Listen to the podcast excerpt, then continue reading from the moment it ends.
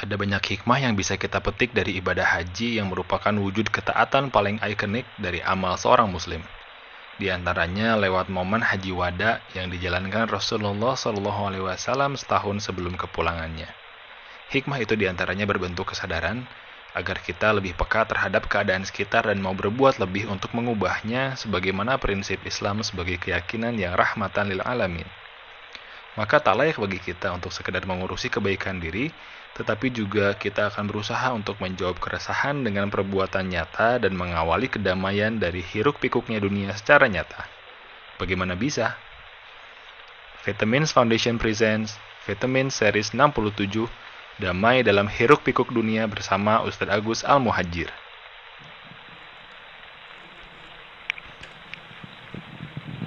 Bismillahirrahmanirrahim. Assalamualaikum warahmatullahi wabarakatuh. Alhamdulillah Alhamdulillahilladzi arsala rasulahu bil huda wa dinil haq liyudhhira ala dini kulli wa kafa billahi syahida. Asyhadu an la ilaha illallah wa asyhadu anna Muhammadan abduhu wa rasuluh. Allahumma salli wa sallim wa barik ala Muhammad wa ala alihi wa sahbihi ajmain. Amin ya Allah ya rabbal alamin. Alhamdulillah Segala puji bagi Allah Tuhan semesta alam yang mengumpulkan kita hari ini di tengah cuaca yang kurang bersahabat hari ini ya. Tapi Alhamdulillah kita dimampukan untuk sampai ke tempat ini oleh Allah, diringankan langkah kaki kita. Mudah-mudahan langkah kaki kita ini terhitungkan ibadah di hadapan Allah Subhanahu wa taala. Salawat dan salam semoga terlimpah curah kepada Nabi kita Muhammad sallallahu alaihi wasallam, seluruh keluarganya, para sahabatnya, para tabiin, tabiut tabiin dan insya Allah mudah-mudahan untuk kita semuanya umatnya yang ada di akhir zaman ini. Teman-teman yang dirahmati oleh Allah Subhanahu wa taala, insya Allah hari ini malam hari ini kita akan mencoba untuk memaknai beberapa hal yang berkenaan dengan salah satu ibadah utama kita, salah satu ibadah utama kita. Yang seperti kita tahu bahwa ibadah itu sejatinya adalah bukan untuk kepentingan Allah Subhanahu wa taala. Tapi yang paling penting dari ibadah itu adalah ibadah merupakan satu perangkat paling tidak. Bisa dikatakan semacam itu perangkat untuk apa? Perangkat untuk memperbaiki diri kita. Kalau kita mempelajari tentang tazkiyatun nafs, mencoba untuk kemudian membersihkan diri kita karena ini adalah agenda kita sehari-hari. Salah satu perangkat yang harus dan tidak boleh kita lupakan dalam tazkiyatun nafs itu adalah kita mencermati ibadah-ibadah kita. Menjadikan ibadah-ibadah kita sebagai bagian dari perangkat tazkiyatun nafs, memaknainya lalu kemudian memperbaikinya ketika kita melakukan ibadah tersebut. Dan malam hari ini pun kita akan berbicara tentang salah satu ibadah di dalam agama kita yang ibadah itu nanti diharapkan bisa akan mengantarkan kita kepada sebuah posisi yang posisinya itu adalah damai dalam hiruk pikuk dunia. Yang artinya seperti ini kurang lebih. Kalau kita bicara tentang agama kita ini, agama kita ini adalah bukan agama yang individualis. Itu satu poin terlebih dahulu yang harus kita fahami. Agama kita tidak mengajarkan kita menjadi seorang yang individualis. Yang dalam artian Dimaksudkan dengan individualis itu hanya memikirkan diri sendiri. Agama kita juga tidak selesai dengan kesolehan diri sendiri saja. Agama kita tidak menghendaki hal yang semacam itu. Karena sudah sejak awal Islam itu dari awal sudah disampaikan sebagai rahmatan lil alamin. Harus meliputi semesta raya ini. Harus bisa kemudian juga kita ini berpikir tentang semesta raya lagi. Apalagi tadi di dalam ayat yang kita baca bersama-sama, Allah Subhanahu wa taala sudah sejak awal mengingatkan bahwa ketika kita manusia diciptakan oleh Allah itu wa izqala rabbuka lil malaikati inni ja'ilun fil ardi khalifah. Kita ini adalah khalifah di muka bumi. Jadi tidak pada tempatnya ketika kita hanya berpikir selesai diri kita ketika kita sudah sampai kepada kesolehan pribadi kita, kesolehan individu kita. Bukan seperti itu. Kita ini adalah seorang hamba yang sekaligus seorang khalifah. Hamba adalah satu hal yang memang harus kita raih. Posisi kita sebagai seorang hamba itu harus kita raih dan hamba itu akan mengantarkan kita kepada kemuliaan di hadapan Allah Subhanahu wa taala, tetapi jangan dilupakan juga bahwa ada peran yang berikutnya yang harus kita kejar. Ada satu hal, mudah-mudahan ini bisa menginspirasikan kita. Kisahnya ini berkenaan dengan kisah Isra dan Mi'raj. Terbayang ini digambarkan oleh uh, Muhammad Iqbal. Muhammad Iqbal ini seorang ilmuwan di Pakistan. Beliau menceritakan dan menggambarkan tentang posisi ketika Rasulullah Shallallahu Alaihi Wasallam Isra dan Mi'raj. Isra dan Mi'raj itu kan perjalanan Rasulullah Shallallahu Alaihi Wasallam ditemani oleh malaikat Jibril dari Masjidil Haram yang sekarang lagi kosong, Masjidil Haram sampai ke Masjidil Aqsa, dari Masjidil Aqsa langsung ke langit ketujuh ke Sidratul Muntaha. Bertemu dengan Allah langsung. Bertemu dengan Allah langsung. Muhammad Iqbal menggambarkan tentang kondisi pertemuannya Nabi Muhammad SAW dengan Allah Subhanahu Wa Taala. Digambarkanlah dengan gaya bahasa puitis. Yang kata beliau, seandainya Nabi hanya berpikir tentang dirinya sendiri, seandainya Nabi hanya berpikir tentang dirinya sendiri, maka perjalanan Isra dan Mi'raj itu menjadi sebuah puncak puncak kenikmatan beliau. Kenapa? Karena dia sudah langsung berjumpa dengan Allah Subhanahu wa taala. Mungkin pada saat itu pula ketika dikatakan oleh Muhammad Iqbal, mungkin pada saat itu pula para malaikat pun berkata kepada Nabi, "Sudahlah Muhammad, tinggallah di sini bersama dengan kami. Kita mengabdi kepada Allah di langit dekat dengan Allah Subhanahu wa taala." Sudahlah di sini, di tempat ini. Tapi apa yang kemudian dipilihkan oleh Nabi Shallallahu Alaihi Wasallam? Nabi malah memilih untuk pergi kembali ke bumi. Mungkin Muhammad pada saat itu berkata, kata Muhammad Iqbal, mungkin berkata pada saat itu, tidak wahai para malaikat, karena persoalanku bukanlah di langit, tapi persoalanku adalah di bumi. Tempat pengabdianku adalah di bumi bersama dengan permasalahan umat manusia. Di sanalah kemudian kenikmatan-kenikmatan aku bisa aku raih bersama dengan berbagai persoalan umat manusia. Ini bisa kita ambil sebuah pelajarannya, hikmahnya. Meskipun ini adalah satu hal tadabur atau bagaimana Muhammad Iqbal memaknai tentang hal tersebut, ini bisa kita ambil pelajarannya bahwa sesungguhnya Rasulullah Shallallahu Alaihi Wasallam juga tidak mengajarkan umatnya ini untuk egois. Umatnya ini untuk individualis, dia merasakan bagaimana damainya diri dia dalam mihrab-mihrab ketaatan dia, dalam zikir-zikir dia, dalam sholat malam dia. Lalu dia kemudian tidak peduli terhadap segala apa yang terjadi di sekitarnya, Masya Allah. Ini tidak diinginkan karena kita ditargetkan oleh Rasulullah bukan hanya sekedar menjadi soleh, tapi menjadi muslih. Soleh dan muslih. Soleh itu adalah individu kita sudah selesai, muslih itu adalah terlibat di dalam perbaikan umat manusia ini. Dan salah satu puncak dari ibadah yang diajarkan di dalam agama kita ini justru adalah bukan uh, ibadah yang tidak mengajarkan individualistis, Ibadah puncaknya kita itu adalah ibadah haji.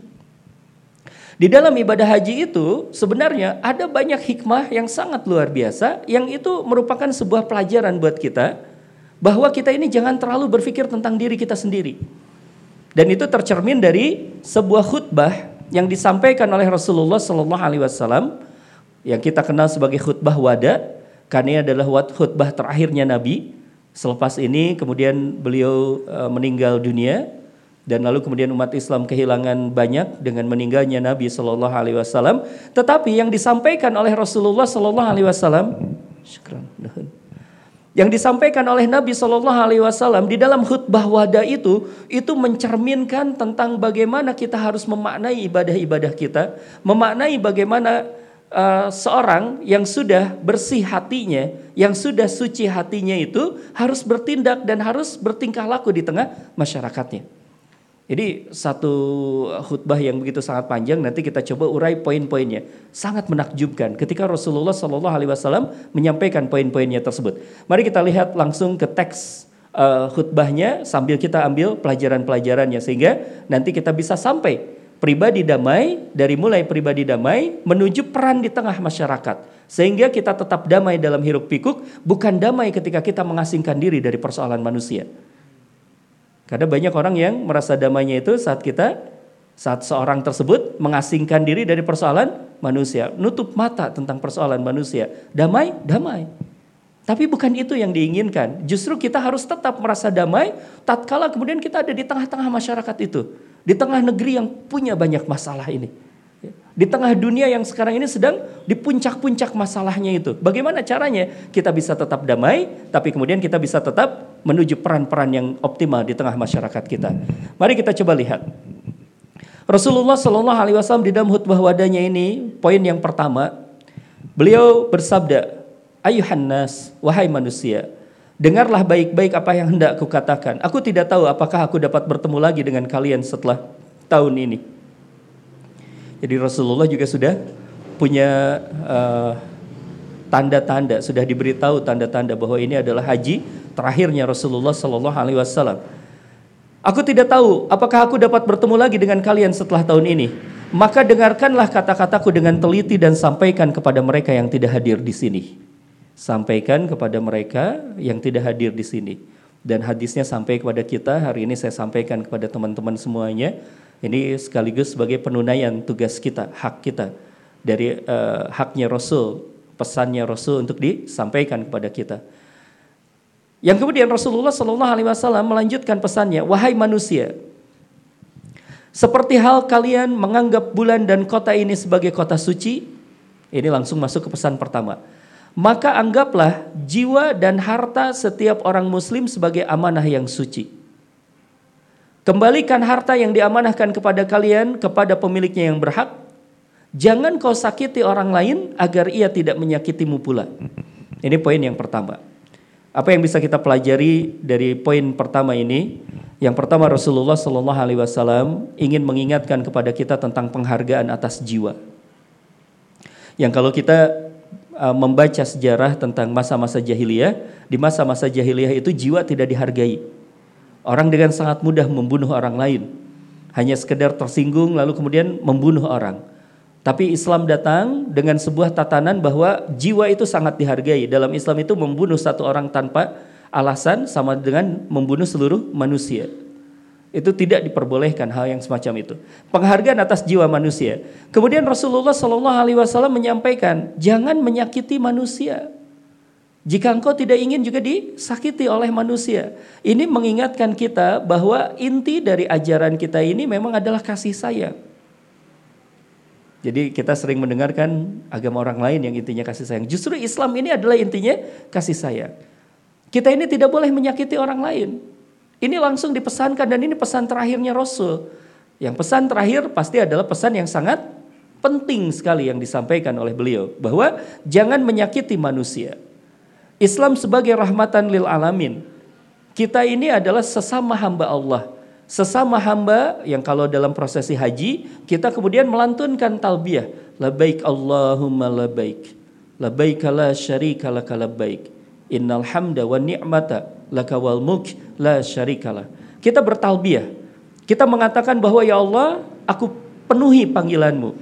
Tidak ada syarikat tidak ada kemusrikan sedikit pun. Tidak ada tandingan untukmu. Semua pujian, semua kerajaan ini hanya milikmu. Kita ini hanyalah seorang hamba saja. Sama saja. Maka sesama seorang hamba Allah subhanahu wa ta'ala kita harus saling memuliakan. Sesama hamba Allah subhanahu wa ta'ala kita harus saling memuliakan dan tidak boleh saling menyakiti. Karena hamba itu sama-sama hamba. Dia diciptakan oleh Allah, dia beribadah juga kepada Allah dan kita pun sama. Kita diciptakan oleh Allah, kita pun beribadah kepada Allah. Maka jangan saling menyakiti. Bahkan kalau misalnya kita mengingat lagi di dalam sebuah hadis yang lainnya, Rasulullah Shallallahu Alaihi Wasallam sampai mengingatkan tentang bagaimana kita harus memperlakukan saudara kita. Kata Rasulullah apa? Lan nu'minu ahadukum. Tidak sempurna iman seseorang Lan nu'minu ahadukum. Tidak sempurna iman seseorang. Sampai apa? Sampai ia mencintai saudaranya seperti ia mencintai dirinya sendiri. Sampai ia mencintai saudaranya sampai dia mencintai atau seperti dia mencintai dirinya sendiri. Kalau dia tidak ingin disakiti maka dia tidak akan pernah menyakiti orang lain. Kalau dia kemudian juga ingin dihargai oleh orang lain maka dia menghargai orang lain. Kalau dia kemudian juga tidak ingin direndahkan oleh orang lain, dia tidak pernah merendahkan orang lain juga, masya Allah. Kalau kemudian dia ingin mendapatkan makanan yang terbaik, maka dia mengupayakan untuk saudaranya makanan yang terbaik, kehormatan yang terbaik dan lain sebagainya, masya Allah. Ini satu landasan yang pertama, sesama Muslim harus saling memuliakan. Sesama Muslim tidak boleh lagi saling menyakiti. Berarti ini sudah ada hubungan antara muslim dengan muslim yang lainnya. Berbeda dengan ibadah yang lain. Kalau ibadah yang lain khususnya kita kan kita dengan Allah gitu ya. Kita dengan Allah. Ketika kita sholat khususnya kita langsung kita dengan Allah. Tapi ini sudah langsung disampaikan oleh Rasulullah Shallallahu Alaihi Wasallam yaitu pola kita dengan saudara kita. Jangan saling menyakiti. Dan ini pun diperkuat lagi itu di dalam prosesi ibadah haji atau umrah ada yang namanya apa? Tawaf. Tawaf tuh. Kita tuh sedang sama-sama bergerak. Kita sedang sama-sama kemudian juga berporoskan dalam satu poros ketaatan kita kepada Allah Subhanahu wa taala.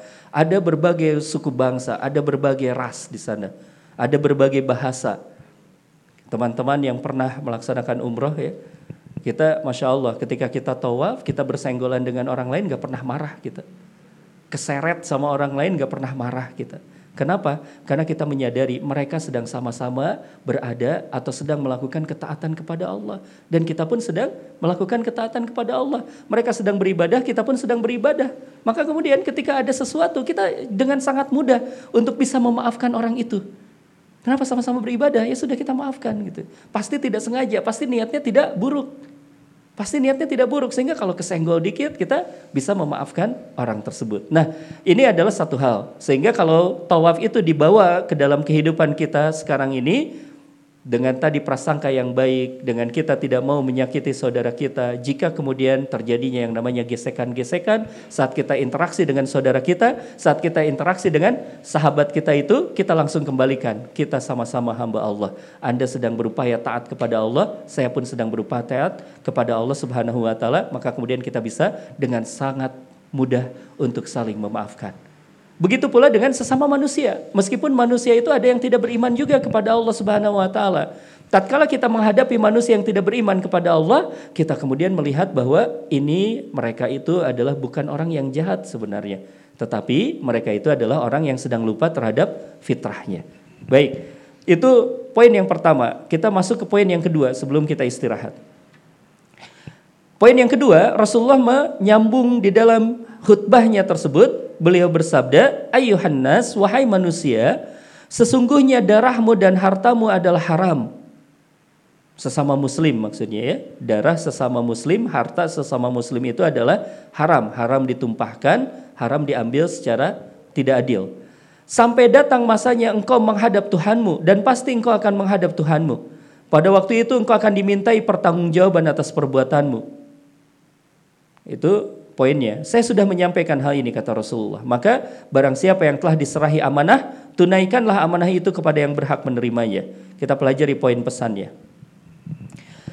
Poin pesan di rangkaian khutbah Nabi yang kedua ini adalah Islam ditekankan oleh Nabi adalah agama untuk manusia yang fungsinya itu melindungi jiwa dan harta. Kalau tadi secara individu kita ya Jangan menyakiti, lalu kemudian dikaitkan oleh Rasul. Ini Anda sudah diberikan perangkat. Nama perangkatnya itu adalah agama. Nama perangkatnya itu adalah Islam. Dan Islam ini berfungsi, salah satu fungsi yang paling vital dari Islam itu adalah menjaga jiwa dan menjaga harta. Jadi fungsinya agama itu adalah menjaga jiwa dan menjaga harta. Tadi salah satunya misalnya ya, kalau uh, agama ini melindungi jiwa, salah satunya adalah tidak boleh kita membunuh orang tanpa alasan. Orang akan mendapatkan hukuman yang begitu sangat keras. Apa hukumannya? Kisos, dibunuh lagi. Ini agama. Kemudian juga kita bicara tentang jiwa. Orang tidak boleh merampas harta orang lain secara zalim. Dilindungi oleh agama ini.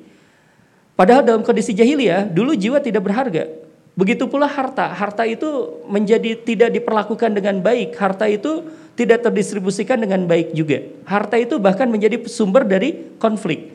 Islam memang melindungi harta seseorang, tetapi di sisi yang lain, agama kita ini berbicara tentang bagaimana menempatkan harta pada tempatnya. Sebelum kita uh, sholat isya, saya ingin cerita tentang contoh keindahan perlindungan Islam atas jiwa dan harta. Jadi ini sudah terbukti di dalam sejarah. Kan kadang-kadang kalau kita bicara tentang keindahan Islam ini harus kita lihat ke belakang dulu ya. Islam dulu sudah terbukti ratusan tahun Islam ini uh, melindungi melindungi dunia ini ya bahkan kemudian kalau misalnya kita lihat dari semenjak Rasulullah Shallallahu Alaihi Wasallam hijrah ke Madinah lalu Islam tersebar ke mana-mana sampai kemudian runtuhnya Utsmaniyah itu masya Allah tuh. Islam sudah menjadi bukti yang sangat indah. Termasuk ada salah satu bukti Islam yang begitu sangat indah dan ini adalah satu inti ajaran dari Islam yang merupakan satu bukti juga bahwa ketika Rasulullah Wasallam menyampaikan satu inti pesannya bahwa untuk menghargai yang namanya harta dan jiwa contoh keindahan itu ada dalam sebuah kasus dalam sebuah peristiwa pembebasan Al-Quds atau pembebasan Masjidil Aqsa pada saat itu yang membebaskannya adalah Salahuddin Al-Ayubi. Kita bisa membaca lah, mungkin kalau misalnya teman-teman senang nonton ya, termasuk aliran sufi gitu, suka film. aliran sufi, nggak apa-apa sufi itu ya, yang yang salah itu yang nggak boleh itu sufistik, suka film mistik. nah, di dalam uh, satu film tuh itu Hollywood yang bikin ya. Judulnya tuh adalah Kingdom of Heaven kalau tidak salah. Itu tentang perang salib dan menggambarkan tentang bagaimana mulianya Salahuddin Al-Ayyubi padahal itu yang bikin bukan orang Islam. Tapi memang Salahuddin itu diakui oleh orang barat sendiri, diakui oleh orang Inggris, diakui oleh orang-orang uh, Eropa itu sebagai pribadi yang sangat mengagumkan. Salah satu puncaknya di pembebasan Al-Quds itu ada sebuah dialog antara Salahuddin Al-Ayyubi dengan uh, salah satu penjaga Al-Quds itu penjaga Yerusalem menurut mereka namanya tuh Balian orang Inggris. Dialognya dalam bahasa Inggris karena uh, Salahuddin Ayubi menguasai enam bahasa. Sangat cerdas sekali. Dialog Salahuddin dengan Balian. Salah satu inti dialognya itu Balian bertanya kepada Salahuddin Saladin kalau engkau kemudian juga berhasil masuk dan kami kemudian menyerah menyerahkan yang namanya Yerusalem ini kepada kalian apa yang kalian akan lakukan kepada kami? Apa yang disampaikan oleh Salahuddin Al-Ayyubi? Salahuddin Al-Ayyubi kemudian berkata, kami akan memfasilitasi kalian untuk kalian kembali. Jika kalian berasal dari Inggris, kami akan siapkan kapal. Jika kalian berasal dari Prancis, dari Jerman, kan itu bergabung semuanya di dalam perang salib pada saat itu, kami akan fasilitasi. Bahkan jika kalian tidak punya bekal, kami akan siapkan bekalnya. Kami akan kawal kalian sampai ke rumah-rumah kalian di Eropa itu. Lalu kemudian Balian berkata, wahai Saladin, tapi ketika kami dulu menaklukkan kalian di kota ini, kami membunuh kalian semuanya.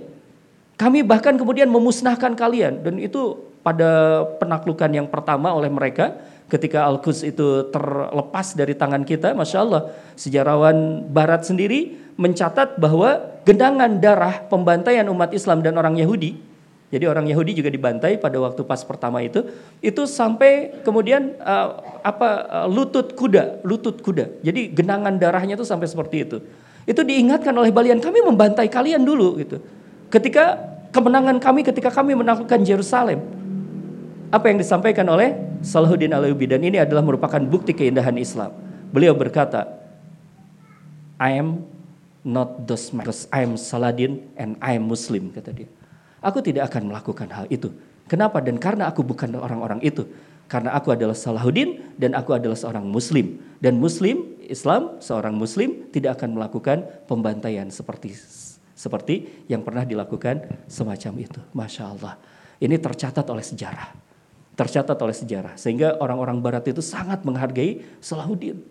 Gitu ya, bahkan di tengah perang yang sangat luar biasa kan itu salah satu yang mimpinnya Raja Richard dari Inggris itu Raja Richardnya sempat sakit tuh waktu pas perang itu. Salahuddin memang menghentikan dulu perang gitu. Kenapa? Itu panglimanya lagi sakit.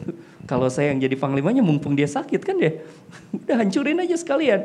Beliau berkata ini panglimanya sakit, ini rajanya sakit. Berhenti dulu. Bahkan kemudian Salahuddin datang ke kemahnya Raja Richard itu. Untuk apa? Mengobati dulu Raja Richard. Masya Allah. Sehingga ini adalah sebuah bukti Islam itu seperti itu. Allah Akbar. Dan ini disampaikan oleh Nabi Shallallahu Alaihi Wasallam, Islam adalah untuk menjaga jiwa dan harta, bahkan di tengah perang sekalipun, bahkan di tengah perang sekalipun. Ini sudah kita mulai masuk tuh, bagaimana menjadi pribadi damai, bahkan di tengah perang berkecamuk, tetap mulia ya. Bahkan di tengah perang, Salahuddin tetap menjadi pribadi yang mulia, masya Allah. Ini yang kita coba untuk uh, ikuti satu langkah demi satu langkah lagi. Ini baru dua langkah, eh baru tiga langkah yang disampaikan oleh Rasulullah di dalam khutbah uh, haji wadanya ini. Nanti kita akan lanjutkan kembali untuk uh, menelusuri bagaimana pesan-pesan Rasulullah di dalam khutbah haji wada yang ini merupakan pesan-pesan penting buat kita juga agar kita menjadi pribadi-pribadi yang tenang dalam hiruk pikuk persoalan dunia.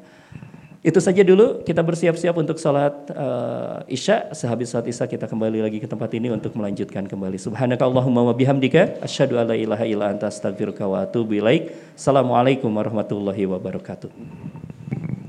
Bismillahirrahmanirrahim. Alhamdulillah. Alhamdulillahilladzi arsala rasulahu bil huda wa dinil haq lidhura dini kulli wa kafa billahi syahida. Asyhadu an la ilaha illallah wa asyhadu anna Muhammadan abduhu wa rasuluh. Allahumma salli wa sallim wa barik ala Muhammad wa ala alihi wa sahbihi ajmain. Amin ya Allah ya rabbal alamin. Baik, kita lanjutkan kembali. Tadi kita sampai kepada kisahnya uh, Salahuddin Alayubi ketika membebaskan Masjid Al-Aqsa. Dan yang menariknya adalah kalau kita telusuri sosok Salahuddin Alayubi ini, Salahuddin Alayubi itu adalah salah satu alumnus lulusan dari yang namanya Madrasah Islah. Madrasah Islah sendiri digagasnya oleh Imam Al-Ghazali awalnya. Yang di dalam Madrasah Islah itu memiliki tiga kurikulum utama. Tiga kurikulum utama. Ini biar kita, eh, ini pecahan-pecahannya dulu nanti di akhir kita coba untuk rangkum. Ada uh, tiga kurikulum utama yang dijalankan di dalam madrasah Islah sehingga menghasilkan sosok seperti Salahuddin Al-Ayyubi. Yang pertama, di madrasah Islah itu adalah kurikulum yang dikedepankan adalah kurikulum tazkiyatun nafas. Ya.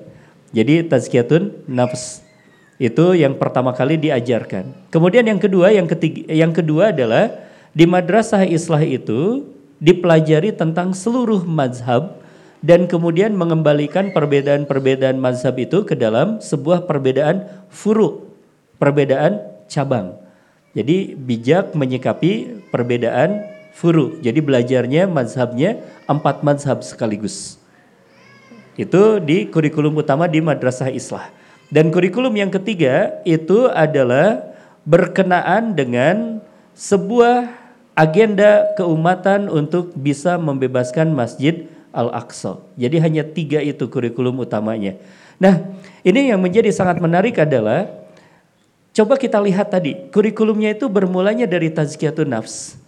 Yang awalnya itu adalah berarti hasil kurikulum dari tazkiyatun nafs itu adalah pribadi-pribadi yang tenang, pribadi-pribadi yang damai, pribadi-pribadi yang ibadahnya itu bagus. Tetapi kemudian ujungnya adalah perang gitu. Ujungnya adalah perang ini kan menarik gitu ya. Sehingga kemudian kalau misalnya kita membaca uh, sejarahnya tentang Salahuddin Alayubi itu, Salahuddin itu dididik di dalam madrasah Islah itu untuk tidak menyelesaikan atau tidak kemudian menganggap selesai perbaikan dirinya, pembentukan dirinya itu ketika hanya hatinya bersih, ibadahnya benar, tapi kemudian juga dilanjutkan dengan yang namanya peduli terhadap persoalan dunia Islam. Itu ya. Baik, itu uh, poin yang kedua. Baik, kita lanjutkan kembali. Poin yang berikutnya.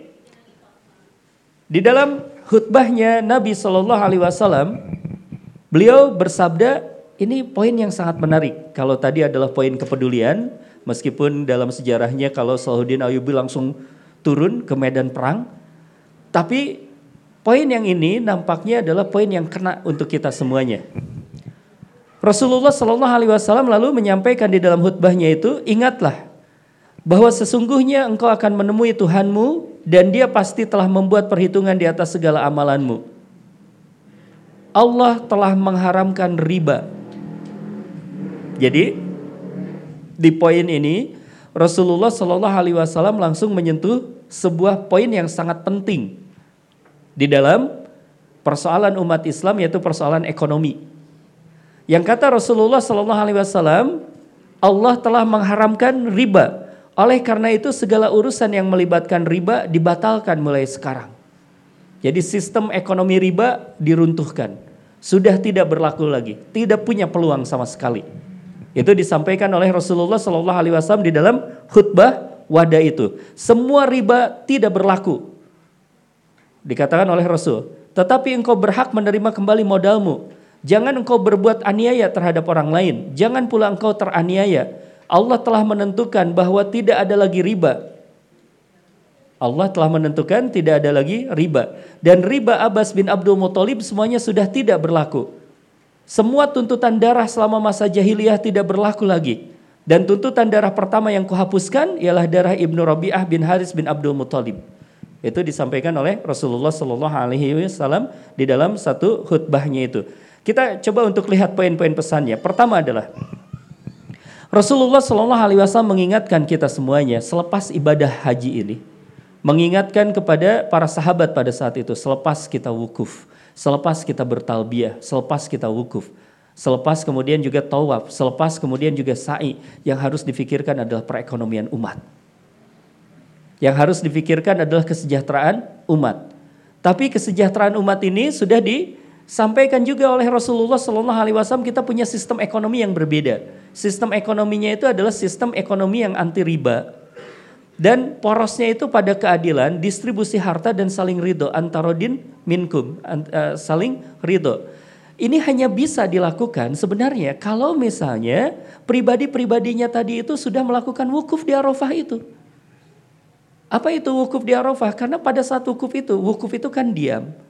Arafah itu uh, berasal dari kalimat Arafah, mengenali diri sendiri.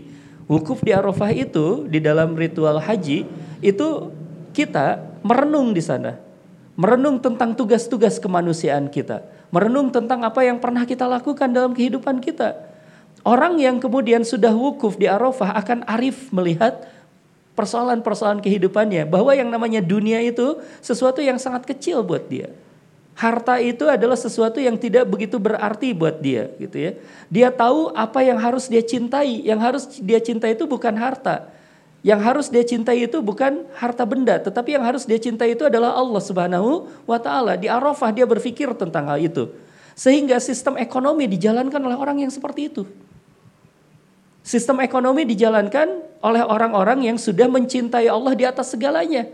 Orang-orang yang sudah menganggap dunia itu tidak ada artinya. Dunia itu hanyalah sebuah amanah saja untuk dikelola dengan baik. Makanya ketika ditawarkan ini jangan riba, gampang.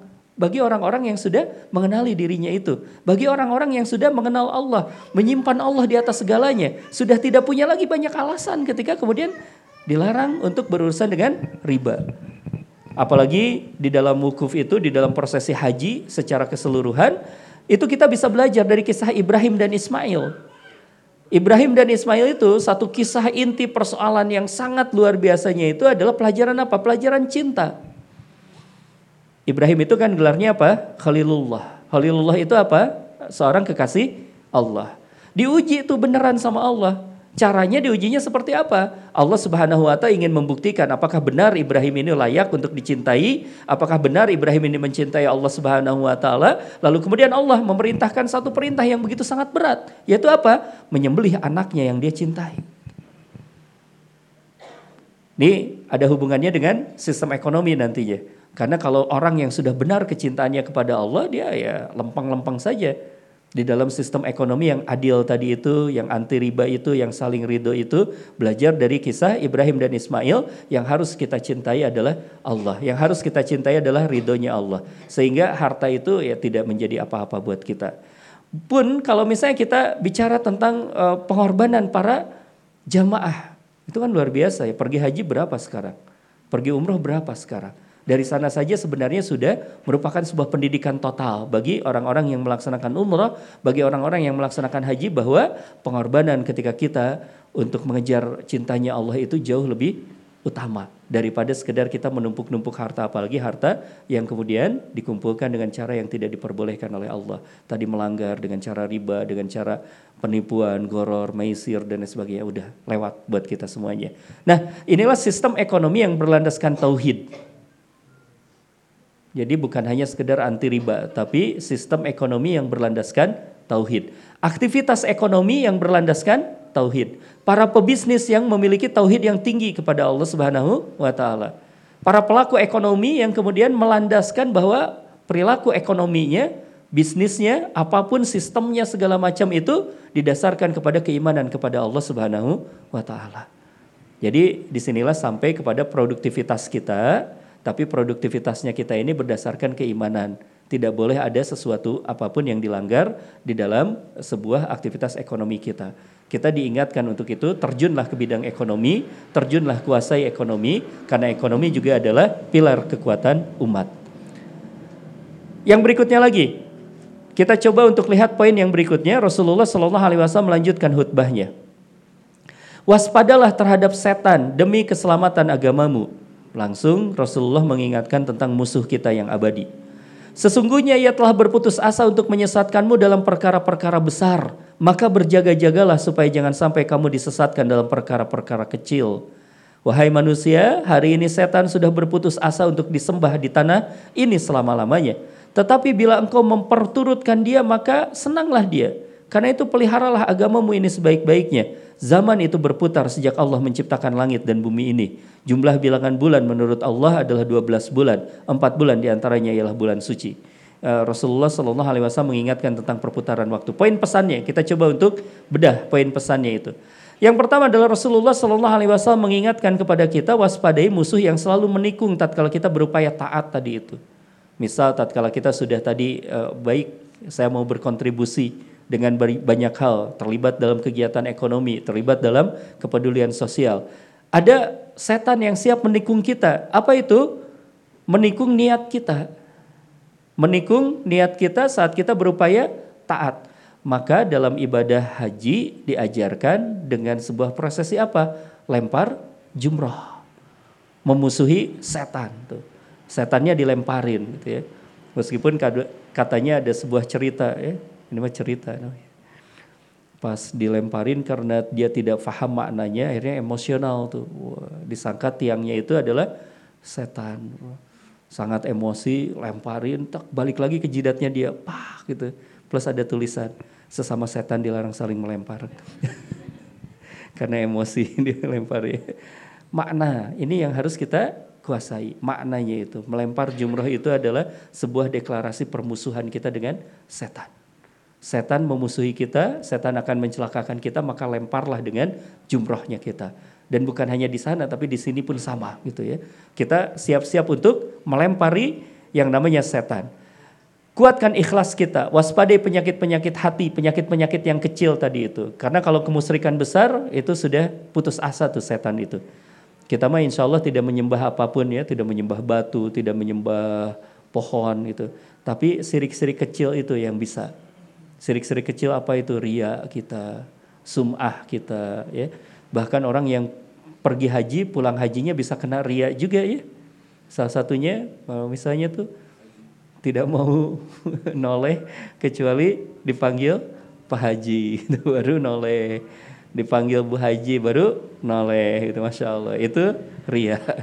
Masya Allah. Kuatkan ikhlas waspadai penyakit-penyakit hati karena itu adalah siri kecil. Baik. Kemudian yang berikutnya lagi Rasulullah Shallallahu Alaihi Wasallam mengingatkan kita tentang poin yang berikutnya. Nanti di akhir kita rangkum. Poin ini Rasulullah bersabda, wahai manusia, sebagaimana engkau mempunyai hak atas istrimu. Rasulullah langsung berbicara tentang keluarga. Tadi poinnya kepedulian uh, sudah ya kepada umat Islam, lalu kemudian ada ekonomi. Sekarang Rasulullah berbicara tentang keluarga. Wahai manusia, sebagaimana engkau mempunyai hak atas istrimu, mereka juga mempunyai hak atasmu. Sekiranya mereka menyempurnakan hak atas atasmu, maka mereka juga mempunyai hak atas nafkahmu secara lahir maupun batin. Layanilah mereka dengan baik dan berlaku lemah lembutlah terhadap mereka, karena sesungguhnya mereka adalah teman dan sahabatmu yang setia.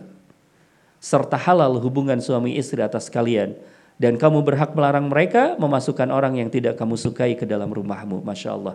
Ini satu poin yang juga sangat penting. Poin pesannya, uh, kalau kita bicara tentang kesolehan kita, tularkan kesolehan kita juga kepada keluarga kita. Basis kita, perkuat sendi-sendi keluarga. Dan perkuat sendi-sendi keluarga itu dengan cara apa? Berlakulah penuh kelembutan dan saling memuliakan dalam rumah tangga. Kita sama-sama hamba Allah. Istri bukan sob, bukan subordinasi kita, bukan sub, uh, subordinatnya kita, tapi adalah sama-sama hamba Allah yang kemudian kita sedang berjalan menuju ketaatan kepada Allah dan rumah ketaatan itu namanya adalah keluarga. Kita maka untuk itu salinglah berlemah lembut. Kalau sesama orang yang hanya terikat iman saja, itu kemudian kita harus berlemah lembut atas mereka. Ini dua ikatannya, ikatan iman dan ikatan keluarga. Maka harus sangat lembut kepada anggota keluarga kita, saling memuliakan di dalam rumah tangga, penuhi haknya dan menariknya Rasulullah menggunakan bahasa dia adalah teman dan sahabatmu yang paling setia, masya Allah. Ya, ini mengingatkan kita bahwa uh, keluarga jangan sampai kita tinggalkan. Karena ada orang yang orientasinya ingin mensolehkan diri sendiri, tapi keluarga ini dia tinggalkan, dia terlantarkan. Dia pergi ke mana-mana, dia baca uh, untuk menuntut ilmu dan lain sebagainya. Keluarga diabaikan, itikaf, tapi istrinya diabaikan misalnya tuh. Itu masya Allah. Jangan sampai seperti itu. Karena bukan seperti itu yang diinginkan. Pernah ada di zamannya Nabi Wasallam ada orang tiga orang pemuda datang kepada istrinya Nabi lalu kemudian bertanya tentang keseharian kesehariannya Nabi lalu kemudian ada seorang yang berkata kalau seperti itu aku tidak akan nikah selamanya biar aku bisa konsentrasi beribadah tapi kata Rasulullah Shallallahu Alaihi Wasallam Rasulullah berkata bahwa aku adalah orang yang paling soleh di antara kalian tetapi aku pun menikah gitu ya. Atau misalnya di kasusnya Salman, uh, di kasusnya Abu Darda, kasusnya Abu Darda. Abu Darda ini seorang sahabat yang sangat soleh teman-teman. Tapi kemudian saking solehnya beliau, saking solehnya beliau, beliau itu mengabaikan hak istrinya. Malam dia tahajud, siang dia saum. Sehingga istrinya tuh ya tidak tersentuh sama sekali sama Abu Darda gitu ya. Akhirnya istrinya tuh laporan kepada Salman, berkatalah kepada Salman, wahai Salman, Salman itu yang dipersaudarakan dengan Abu Darda itu. Wahai Salman, itu saudaramu itu begini begini begini begini begini sampai akhirnya Salman menginap di rumahnya Abu Darda. Dan ketika kemudian Abu Darda mau sholat malam sama Salman dilarang, engkau harus tidur biar engkau punya energi. Siang harinya Ketika kemudian juga Abu Darda mau saum, kata Salman, engkau harus batalkan saummu. Sampai marah tuh Abu Darda itu. Lalu kemudian mereka berdua datang kepada Rasulullah, berceritalah Salman tentang kasusnya ini, lalu kemudian Rasulullah berkata, Salman benar. Wahai Abu Darda, istrimu punya hak atas dirimu. Dan kau pun punya hak atas istrimu. Jadi ini adalah satu hal. Ya soleh jangan sampai soleh hanya berpikirnya sendirian saja. Tapi kemudian juga solehkan istri, solehkan suami solehkan anak-anak. Ya. Kalau yang belum nikah ya skip bahasan ini. Baik, berikutnya. Berikutnya lagi. Ada poin yang berikutnya. Wahai manusia, dengarlah dengan sungguh-sungguh kata-kataku ini. Sembahlah Allah dan dirikan salat lima waktu dalam sehari. Dirikan salat lima waktu dalam sehari. Ini sekaligus membantah siapa membantah orang-orang Syiah. Orang Syiah sholatnya tiga waktu. Ini hadisnya sahih. Sholat itu lima waktu bukan tiga waktu. Dirikanlah sholat lima waktu dalam sehari. Berpuasalah engkau di bulan Ramadan. Tunaikanlah zakat dari harta yang kau miliki serta tunaikan ibadah haji sekiranya engkau mampu melaksanakannya. Lalu ada poin yang penting. Ketahuilah bahwa setiap muslim adalah saudara dengan derajat yang sama tidak seorang pun yang lebih mulia dari yang lainnya kecuali dalam takwa dan amal soleh. Baik, ini poin pesan yang paling penting. Poin pesan yang paling penting. Poin pesannya adalah di dalam satu hal yang disampaikan oleh Rasulullah ini, Rasulullah ingin bahwa dari ibadah, tadi kan sholat ya disebut gitu, kemudian juga saum disebut tuh, haji disebut, itu ibadah-ibadah kita yang tatkala kita melaksanakan ibadah itu kita dihitung sebagai seorang muslim. Dari kita menjadi seorang muslim lalu masuk ke poin yang penting yang berikutnya. Yaitu bingung ya gitu dari kita menjadi seorang muslim harus mulai masuk kepada sebuah konsekuensi pembuktian kita menjadi muslim yang baik itu yaitu membangun pola persaudaraan baru. Pola persaudaraan baru. Bukan pola persaudaraan karena harta, bukan pola persaudaraan karena suku, bukan pola persaudaraan karena kebanggaan-kebanggaan yang lain, karena kebangsaan yang lain, tetapi persaudaraan iman. Ini yang diinginkan. Jadi kalau kita sudah melaksanakan ibadah itu diinginkan oleh Rasulullah itu adalah masuklah kita kepada persaudaraan iman, persaudaraan global itu. Bahkan Rasulullah menyusul tuh dengan beberapa hadis yang berkenaan dengan persaudaraan iman ini. Misalnya salah satunya Rasulullah Shallallahu Alaihi Wasallam mengibaratkan masalul mukminin fi tawadihim perumpamaan kaum muslim dalam saling mengasihi watarahumihum uh, saling menyayangi ya, dan seterusnya saling menolong antara mereka itu seperti kal jasadil wahid seperti satu tubuh. Tatkala salah satu anggota tubuhnya merasakan sakit maka anggota tubuh yang lain juga merasakan sakit. Itu yang diinginkan oleh Rasul. Kemudian juga ada hadis yang lainnya lagi Al mukmin lil mukmin kal bunyan. Seorang mukmin terhadap mukmin lainnya seperti satu bangunan, sebagian menguatkan yang lainnya. Ada lagi hadis yang lainnya.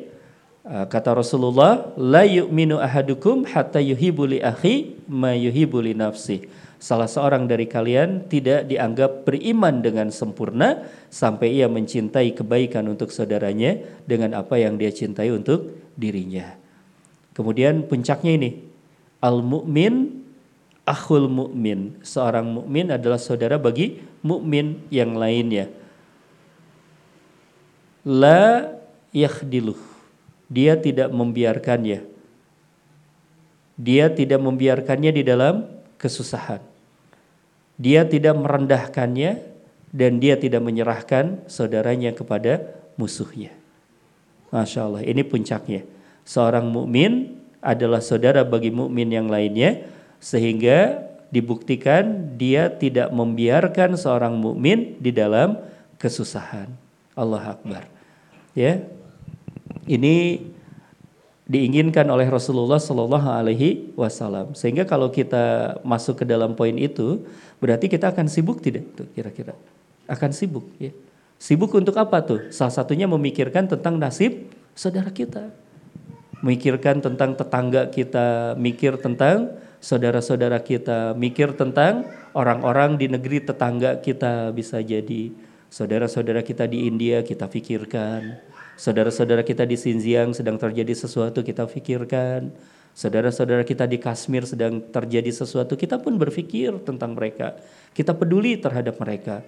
Ada kasus di Suriah, kita pun peduli. Ada saudara-saudara kita sedang bergejolak di Malaysia misalnya, kita pun peduli gitu ya.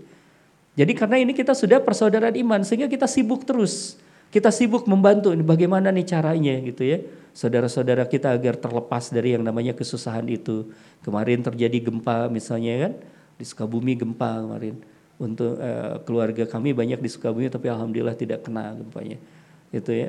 Tapi 200 rumah runtuh tuh di Sukabumi misalnya. Itu muslim tuh. Kita berpikir juga bagaimana nih kita menolong mereka gitu.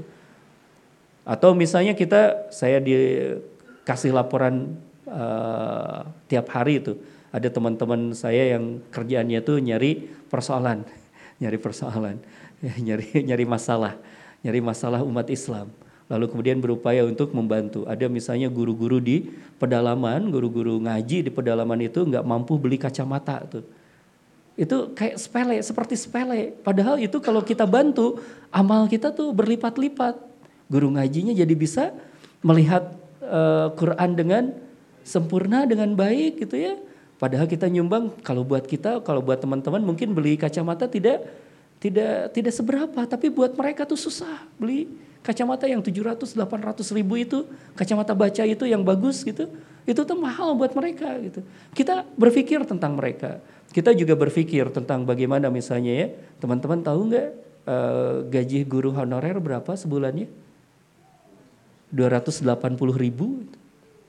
Kita juga berpikir tentang itu gitu ya, guru-guru di madrasah berapa gitu. Kita juga berpikir tentang hal itu sehingga kita kalau kita sampai ke sana, apa yang akan kita pikirkan? Kalau teman-teman adalah pelaku usaha, maka teman-teman akan berpikir seperti ini, usaha saya harus besar. Kenapa harus besar? Karena saya harus punya untung banyak biar bisa menolong saudara saya gitu. Kalau kemudian teman-teman profesional, maka teman-teman harus benar-benar sangat profesional untuk apa? Dari hasil-hasil pekerjaan-pekerjaan ini, saya bisa membantu orang dengan gampang gitu. Ini produktif akhirnya kita. Produktifnya kenapa menjadi sangat tinggi? Karena kita memikirkan orang lain, bukan hanya memikirkan diri kita sendiri, memikirkan saudara-saudara kita yang mukmin itu. Ya, ada saudara-saudara kita misalnya yang lemah, kita berpikir tentang apa nih, bagaimana nih bisa kita bantu agar dia menjadi kuat. Kalau dia butuh ilmu, kita dampingi ilmunya. Kalau kemudian dia butuh modal, kita coba carikan modalnya. Gitu. Ini terus-menerus kita tuh ber, berpikir terus seperti itu, masya Allah. Uh, ini yang disebut dengan damainya kita itu sudah berubah sekarang. Jangan sampai damainya kita tuh berhenti hanya di menangis di tahajud kita, lalu kemudian siang harinya kita asik lagi dengan kehidupan kita sendiri. Kedamaiannya kita harus mulai berubah lagi. Kedamaiannya seperti ini, misalnya teman-teman. Hendaklah kita ini menjadi seorang muslim yang siap bermakna di tengah hiruk pikuk dunia. Bukan hanya di mihrab-mihrab taat kita, tapi kemudian kita tidak resah melihat orang-orang yang menderita, menjerit kelaparan dan kesusahan. Inilah muslim yang pribadinya seharusnya kita miliki. Pribadinya husu, namun tangannya sibuk menebar berbagai kemanfaatan Hingga obsesinya adalah saat banyak mata berbinar dan mulut tersenyum karena manfaat yang ditebar tak henti kita dalam gelombang amal kita. Hingga kemudian ujungnya apa? Dua helai kain kembali memeluk kita damai di hening kubur dan alam barzah kita nanti. Itu yang harus kita miliki. Sehingga di sinilah sampai kita tenang dalam hiruk pikuk dunia. Kita damai, pribadi husuk kita tapi tidak berarti kemudian kita harus menarik diri dari kehidupan kita. Justru ketenangan kita, kedamaian kita akan lebih bertambah lagi. Tatkala kemudian kita pun menjadi orang-orang yang berarti di tengah masyarakat kita. Gitu ya. Kurang lebih mudah-mudahan ini bisa menjadi sebuah paradigma kita bahwa menjadi seorang muslim itu geserkan sekarang ketenangannya kita, kedamaiannya kita dengan kepedulian kita kepada sesama. Terakhir, ada satu poin pesan lagi yang paling penting dari Rasulullah. Kata beliau, ingatlah bahwa engkau akan hari Allah pada suatu hari nanti. Dan pada hari itu engkau akan dimintai pertanggungjawaban segala apa yang kau perbuat. Karena itu waspadalah, jangan sampai engkau keluar dari landasan kebenaran selepas ketiadaanku. Wahai manusia, tidak akan ada nabi dan rasul selepas ketiadaanku dan tidak akan lahir agama baru. Oleh karena itu wahai manusia, dengarkanlah dengan sungguh-sungguh dan pahamilah kata-kataku yang kusampaikan kepadamu. Sesungguhnya telah aku tinggalkan dua hal kepadamu, yakni Al-Quran dan sunnahku. Yang sekiranya engkau berpegang teguh dan mengikuti keduanya, niscaya engkau tidak akan tersesat selamanya. Maka itu kata kuncinya, untuk kemudian setelah kita punya tekad untuk menebar manfaat tadi itu, kedamaian kita saat kita di tengah hiruk pikuk permasalahan manusia itu, maka berpegang teguhlah kepada Al-Quran dan Sunnah. Ini yang akan menyelamatkan kita, ini yang akan memandu kita, dan ingatlah kepada negeri akhirat. Ingatlah kepada negeri akhirat, karena mengingat negeri akhirat, lelah kita akan berubah menjadi lillah dan lelah kita itu akan hilang dengan kita mengingat nanti balasan dari Allah yang senantiasa disiapkan untuk kita di negeri keabadian di akhirat kelak nanti. Mudah-mudahan kita termasuk orang-orang yang diberikan uh, kenikmatan nanti di negeri akhirat dengan dimasukkannya kita ke dalam surga yang dijanjikan oleh Allah Subhanahu wa taala. Amin ya Allah ya rabbal alamin. Baik, mangga silahkan barangkali ada yang mau uh, didiskusikan.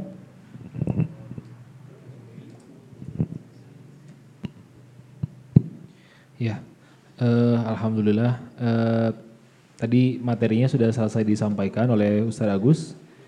Damai di tengah hiruk pikuk dunia. Uh, barangkali dari teman-teman ada yang belum mengestafetkan kertas pertanyaannya silahkan diestafetkan ke arah depan untuk dibacakan pertanyaannya insya Allah.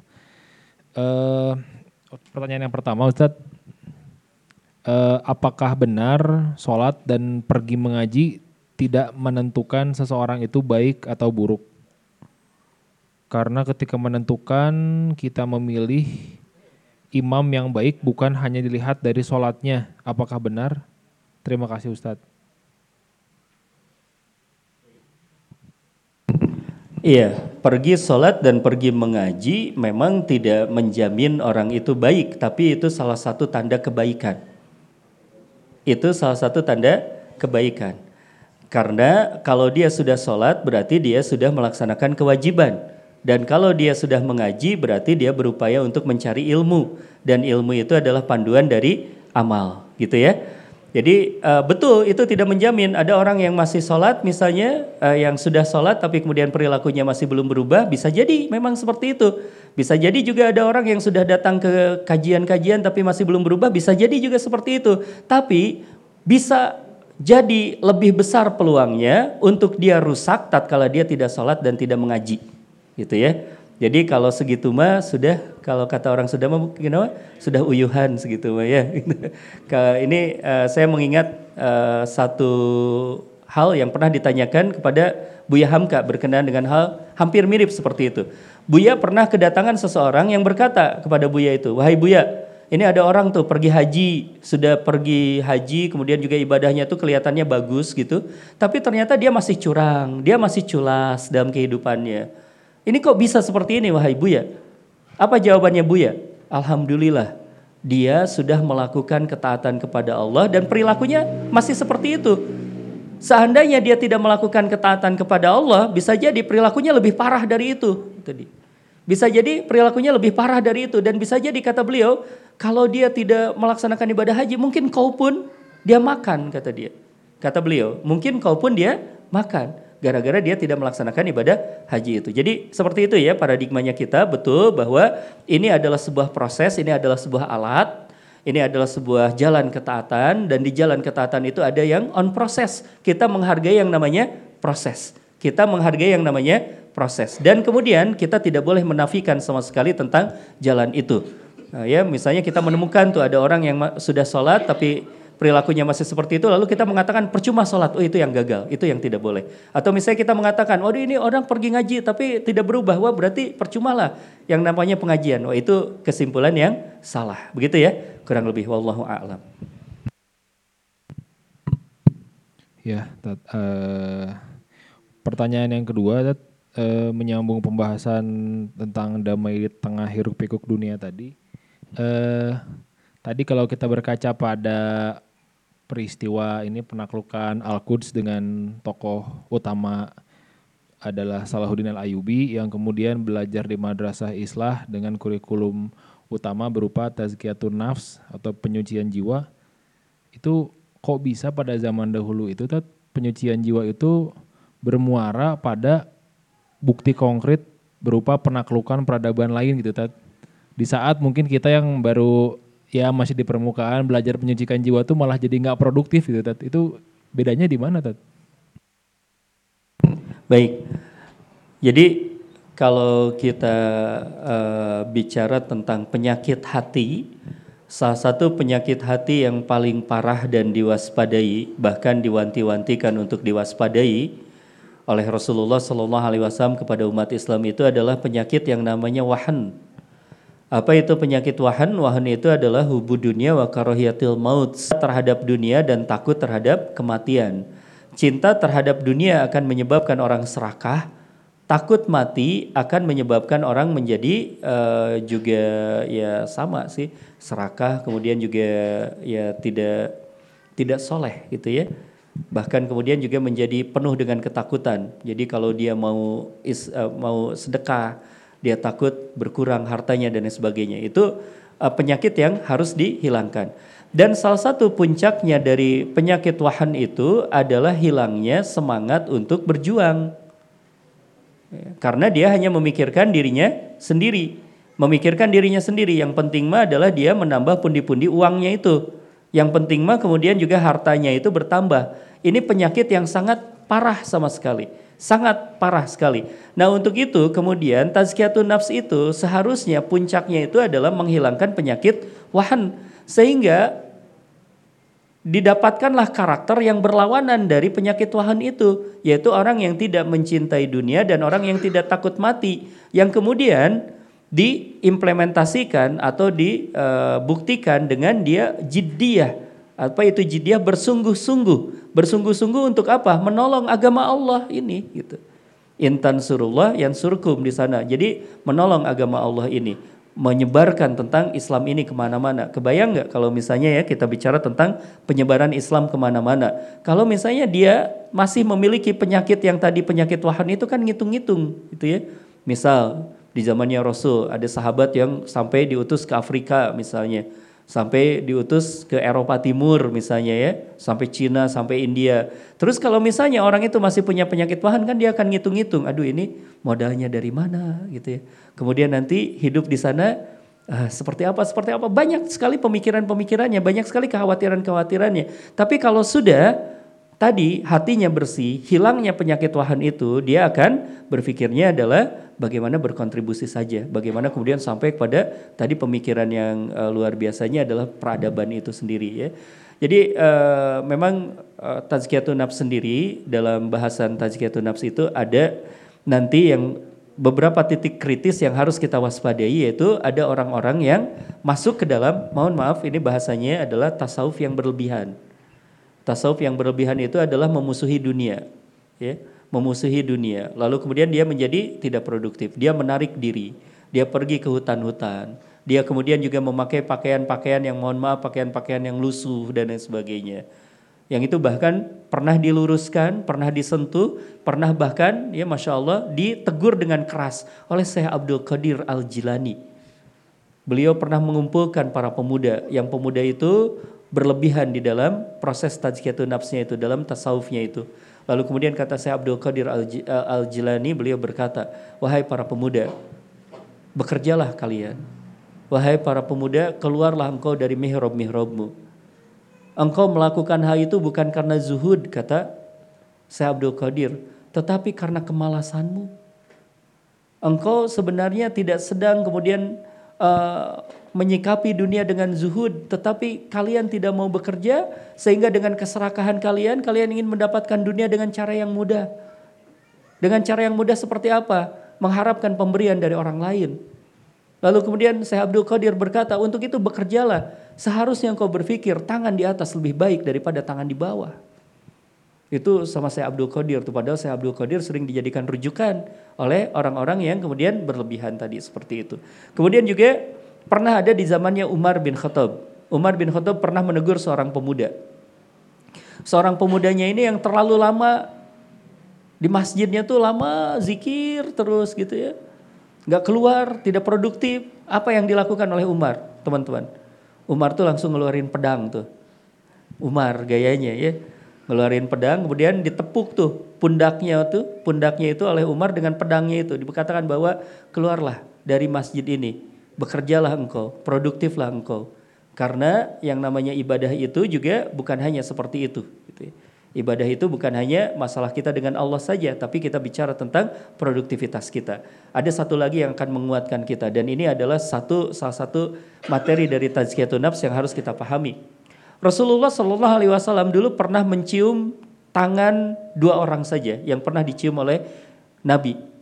Tangannya itu, yang pertama adalah tangannya Fatimah, pada saat apa? Pada saat dia mau menikah dengan Ali bin Abi Thalib, lalu ketika ditanya mahar apa yang diinginkan, Fatimah berkata seadanya saja yang dimiliki oleh Ali bin Abi Thalib. Lalu kemudian Rasulullah mencium tangan Fatimah berkata bahwa tangan yang seperti ini, tangan yang memudahkan, itu adalah tangan yang tidak pernah akan disentuh oleh api neraka. Satu.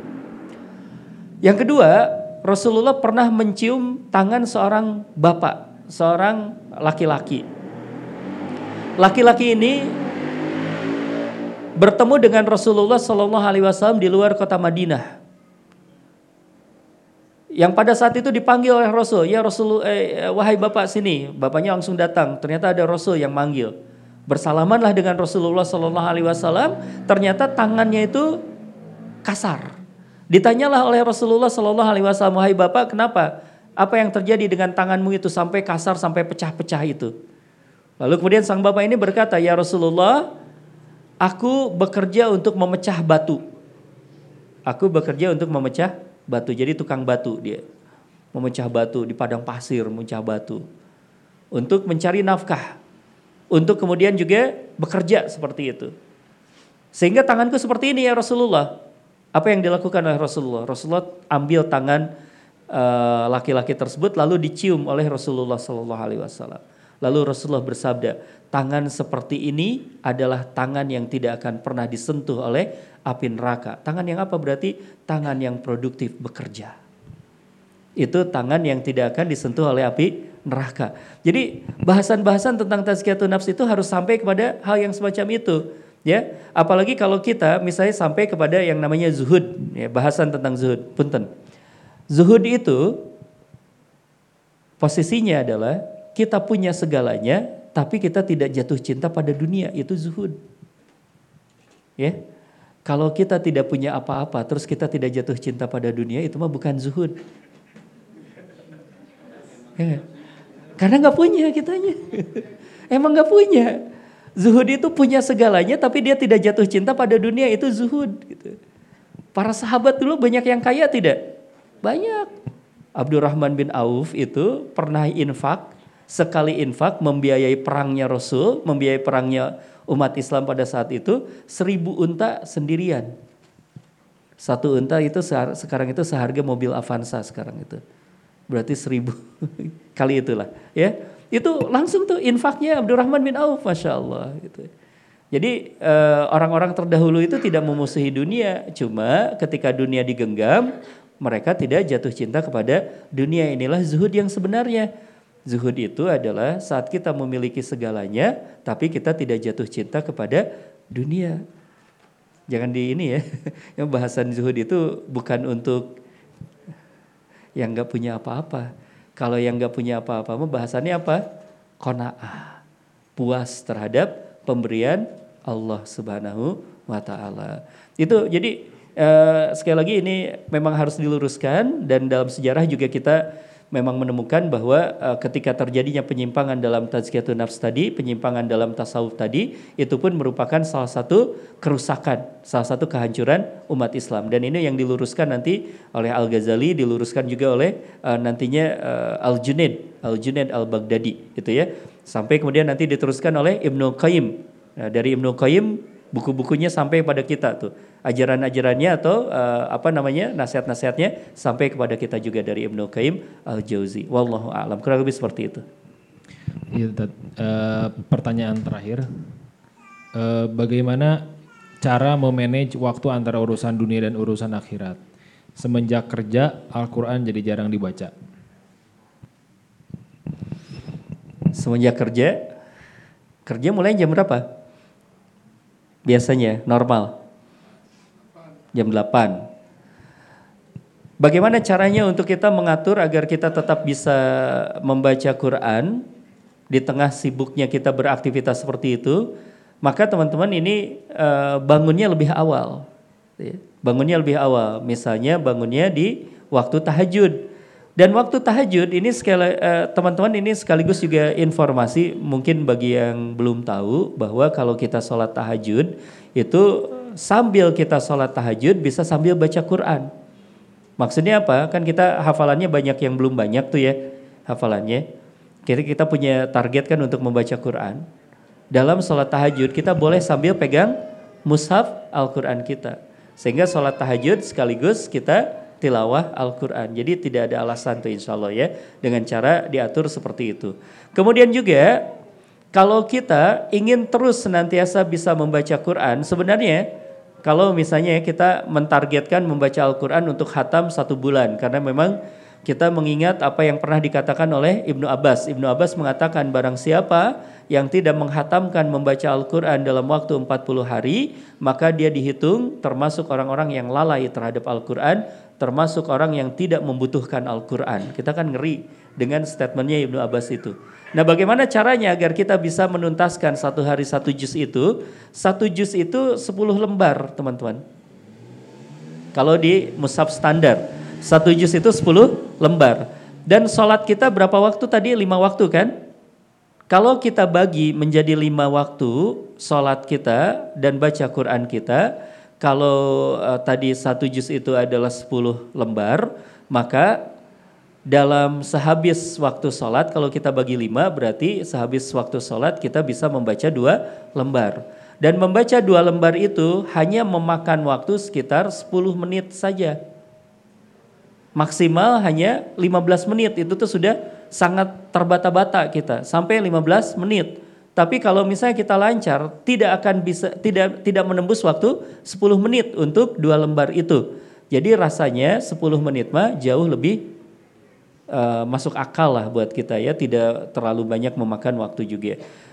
Kalau 10 menit terlalu berat buat kita, kalau masih kita anggap berat, ya kita bandingin dengan apa? Buka IG berapa lama? Berarti kurangin waktu buka IG kita, ya bisa ya. Karena kita tuh berkata gak sempat lagi baca Quran, tapi murojaah status IG